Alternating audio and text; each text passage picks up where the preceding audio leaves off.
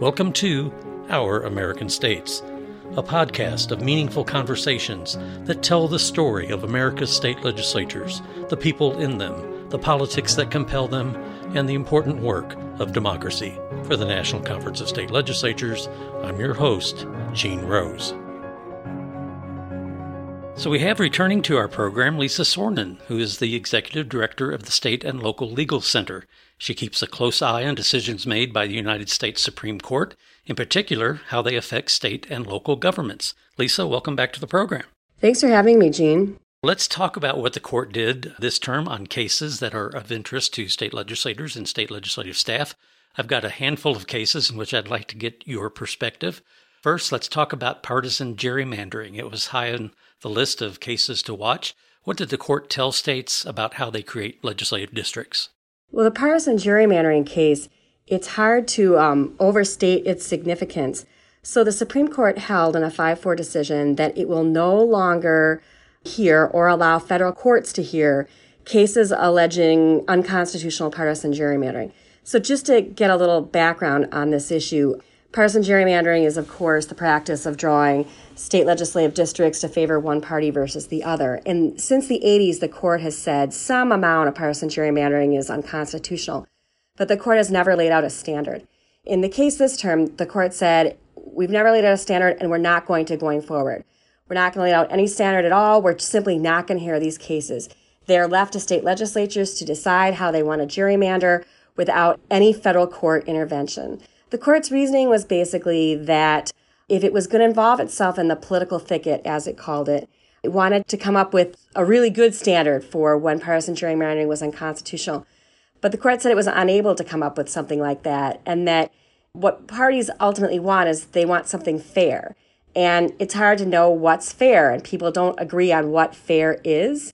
And the court doesn't exist to be the arbiter of fair, it exists to be the arbiter of laws and the meaning of the Constitution. What will happen in the future if states want to bring cases to the Supreme Court? Do you think they will just not hear them anymore on this issue? So the Supreme Court and federal courts will no longer hear this issue, but that doesn't mean that partisan gerrymandering cases are dead altogether. Pennsylvania, maybe a year ago, maybe a little bit longer, ruled that a gerrymander violated its state constitution, and the court cited a case out of Florida that had the same sort of ruling. The court also talked about other possible remedies for partisan gerrymandering. They include having a neutral redistricting commission, changing state laws to more clearly delineate what the redistricting factors are, disallowing partisan gerrymandering or a certain amount of partisan gerrymandering by ballot measures, and those sort of things. So the fighting over partisan gerrymandering isn't over. It's just over in the federal courts, if not indefinitely, at least for now. Well, let's jump to another issue that state legislatures were keeping a close eye on, and that is how the court reacted to the Commerce Department wanting to put a question on the census asking whether respondents are citizens. Did the court provide a clear direction here? Well, some may say that the court did, but at this point it's hard to say. So, a sort of rather long and complicated ruling, the Supreme Court said that the reason that Wilbur Ross suggested for adding the citizenship question, which was to get improved data for Voter Rights Act enforcement purposes, was pretextual. It wasn't the real reason that the Secretary of Commerce Ross wanted this information. And the court said if you dug a little bit deeper into the record, you would find out that the Secretary of Commerce had asked a variety of federal agencies to request this question. When they refused to do so, he reached out personally to Jeff Sessions and said, Jeff Sessions, can you request this information?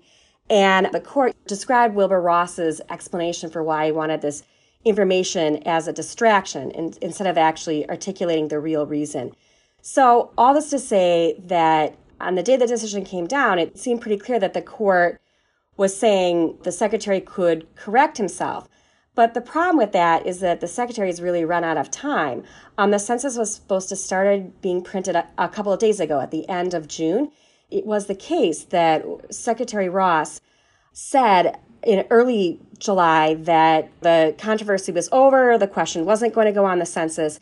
And then the president started tweeting to the fact that he wanted the Commerce Department and the Department of Justice to continue to fight for the question to be on the census. I think the initial reactions to the case was similar to mine, which is, oh, well, the secretary can easily provide another reason. But the reality is, time ticked away pretty quickly. And it seems hard for the administration to change course at this point. Another case concerned a statue honoring soldiers from Prince George County in Maryland who had died in World War I. And through a series of events, that statue eventually ended up in public land, and there was a dispute on whether such a memorial could remain. What did the court say in this case? So, this case involved the Bladensburg Peace Cross, which you describe very well as this very large cross that the county acquired in the 60s, largely because it's at a busy intersection and it has to be maintained, and there wasn't funds at the time to maintain it. So the question was whether or not this cross violated the Establishment Clause. And on a 7 2 decision, the court said it didn't. Justice Alito interestingly reasoned that it would be sort of worse to take down the cross for Establishment Clause purposes than to keep it. But more significantly, what the court focused on was the fact that the cross was really old. And the court kind of made a general pronouncement that if you're talking about old religious symbols, old religious traditions, um, I mean, other religious practices that have been going on for a long time, that the court's going to look at those with a favorable eye, a presumption of constitutionality, if you will. And the court also cited other factors that indicated the statute was constitutional, like the fact that it wasn't designed to exclude non Christian soldiers and that it was to honor particular people that died in a war, and that the cross the, had become a symbol sort of of World War One. So the cross will stay. Let's look at a couple of legal issues here. One was where the court weighed in on whether a person could be charged with the same crime by two different jurisdictions. Tell us what this case was about and what the ramifications are for states. So, everyone's heard of the double jeopardy clause. It's the clause in the Constitution that prevents someone from being tried twice for the same crimes. But there's also a dual sovereignty doctrine that basically says if two different sovereigns charge a person for a crime, that's okay because they're separate sovereigns that have their own laws. And so you can violate the laws of both of the sovereigns at the same time. The Supreme Court for a long time has recognized this dual sovereignty doctrine or exception, as the case may be. And the challenger in this case uh, was trying to claim that at common law, the dual sovereignty exception didn't exist and that two sovereigns could not prosecute someone at the same time, or for the same offense, rather. So the Supreme Court decided not to overturn precedent and to leave this dual sovereign doctrine in place. In other words, if a state and the federal government both want to prosecute someone for the same underlying criminal misconduct, they can do so. So this is one of those cases that would have been a much bigger deal had the court ruled the opposite way and said only the state or the federal government can prosecute a claim. And the reason why that would have been significant is, well, really twofold. One, states have historically prosecuted crimes, not the federal government as much. And second, if only one of the federal or the state government could prosecute, that would lead to competitions over who would prosecute first, um, and turf battles and the like. So that was a, a nice win for states. Another legal issue tackled whether obtaining and testing blood from someone who is unconscious was legal or not. What's the message to law enforcement agencies about this case? So, this is an interesting case. Basically, the Supreme Court has said that if there's probable cause to believe that someone's been drinking, you can give them a breathalyzer, but you can't take their blood unless they consent. Well, then the question is what if someone is so drunk that they're unconscious and they can't say one way or the other whether or not they want to consent? Can blood be taken in that case when they're unable to, to give a breath test? The Wisconsin Supreme Court had said yes, and about 28 states have state statutes that allow this practice. And the Supreme Court, in a 5 4 decision, also said that this is okay. Basically, there's an exigency exception to the Fourth Amendment. It's the idea that you don't need a warrant if a situation is essentially an emergency.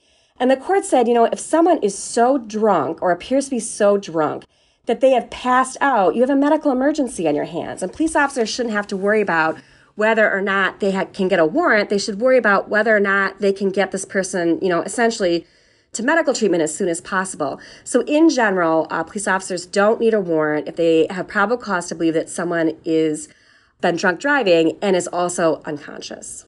And for wine drinkers and buyers, the court made a decision on a Tennessee wine case that could change the way retailers do business. Is that correct? Yes. So the Tennessee wine and spirits case involves a law from Tennessee that required someone, if they wanted to sell alcohol in the state, to live in the state for two years. And this provision put two constitutional principles at odds. One is the 21st Amendment, which basically allows states to regulate alcohol as they like. The second requirement in the Constitution, uh, relevant to the case, is the Dormant Commerce Clause. And this says that states can't discriminate against each other in commerce. And the Supreme Court said, well, you know, in general, it's true that states can regulate alcohol as they like, but they can't do it if they're also violating another constitutional principle. And the court said here that it would be okay to discriminate against interstate commerce basically by, you know, disallowing people to sell alcohol unless they live in the state for 2 years if there was some relationship with health and safety. But there isn't a significant health and safety relationship to having someone have residency in your state for 2 years. It's it's worth noting that about 20 states have these durational residency requirements for selling alcohol, and those requirements probably will not stand following the Supreme Court's decision in this case. Okay, so overall, Lisa, how did states fare in this term of the court? Well, it's interesting. As usual, the two blockbuster cases went to states or involved states. And, you know, from the perspective of state legislatures, having absolute authority to draw district lines the way they like is, you know, a huge victory.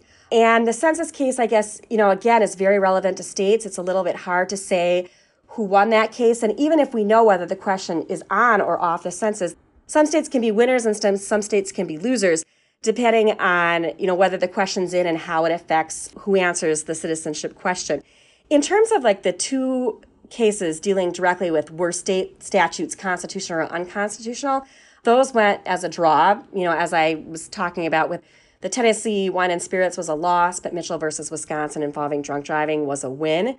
So, you know, it's kind of a typical Supreme Court term. A lot of cases involving the states going in different ways, and also different states perceiving victories or losses differently depending on what their laws are and what their policies are as well. And finally, can you tell us about whether we learned anything about the new justices, Gorsuch and Kavanaugh, and whether you have an indication how they will address state issues in the future? Yeah, absolutely. So, the most interesting thing I would say about Justice Gorsuch and Justice Kavanaugh is that they were very much in agreement on the big cases. And that's where the ideological differences really, really matter. The Supreme Court overall is unanimous about half of the time. So it's only in those big cases that, that the ideological differences make make a big difference. Now, with that said, Justice Gorsuch and Justice Kavanaugh showed themselves to be very different justices. I mean, at least so far, in the smaller cases. For example, Justice Kavanaugh was the justice most in the majority this term. And previously, probably for all the last, you know, 12 years, it was Justice Kennedy. So he's kind of occupying that center role, but again, not necessarily in the in the big cases. Justice Gorsuch also sided with the liberals four times, maybe five times, taking some libertarian positions in favor of criminal defendants, where, you know, liberals and libertarians might sort of join forces. Justice Kavanaugh, I think, also, it, people have noted that he's taken a more pragmatic position, and that probably explains where he, why he's more in the center. The sort of words that are associated with Justice Gorsuch are like libertarianism, formalism, originalism, Whereas Justice Kavanaugh, I think, has shown himself to be more of a pragmatist. Now, all this can play out differently for states depending on the issue. I always think that the ideal Supreme Court justice for states is a moderate conservative with a pragmatic streak. And actually, that's kind of Justice Kavanaugh and Justice Roberts as well. So it'll be interesting to watch the nuances of both justices develop over time. We've been talking with Lisa Soronen, who is the executive director of the State and Local Legal Center. Lisa, thank you so much for sharing your knowledge with us today. You're welcome, Gene. Look forward to talking to you soon. We'll talk more about the citizenship question right after this short break. It's time to register for NCSL's Legislative Summit. Living legend Dolly Parton, presidential historian Jon Meacham, and social entrepreneur Wes Moore are just three great reasons to join us in Nashville, Tennessee, August 5th through 8th for this year's summit. It's also a great opportunity to learn from a variety of national policy experts about the topics that are most important to you and your home state. See y'all in Nashville.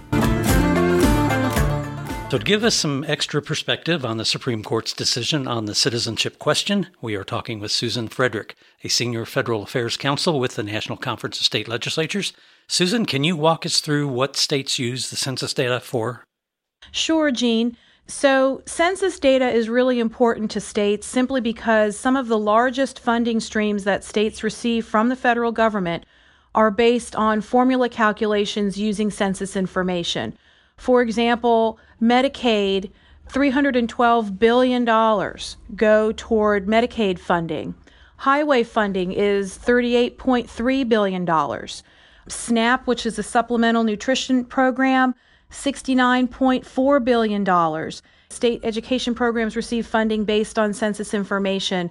Title I grants receive 13.9 billion. The Head Start program receives 8.3 billion. Housing programs also receive funding based on census data. For example, Section 8 housing receives $19.1 billion based on last decennial census. The LIHEAP program, which is the Low Income Home Energy Assistance Program, receives 3.4 billion. So those are just some very basic examples of the larger funding streams and we're talking in the billions of dollars that states receive based on census information. So obviously, it's very important. Now, has NCSL taken a position on whether the citizenship question should be included on the census? We did not file a brief in this case. We did not participate as an amicus. We have, however, sent letters to Congress to advocate for full and complete funding for the census. And, and that's important because, you know, our position is that we would like a fair and accurate count we want to be able to maximize the participation in the census, but we did not take a position on the citizenship question. We've been talking with Susan Frederick, a senior federal affairs counsel with the National Conference of State Legislatures. Susan, thanks for being back on our program. Oh, you're very welcome, Gene. Thank you for having me. And that concludes this edition of Our American States. We invite you to subscribe to this podcast on iTunes and Google Play. Until our next episode, this is Gene Rose for the National Conference of State Legislatures. Thanks for listening.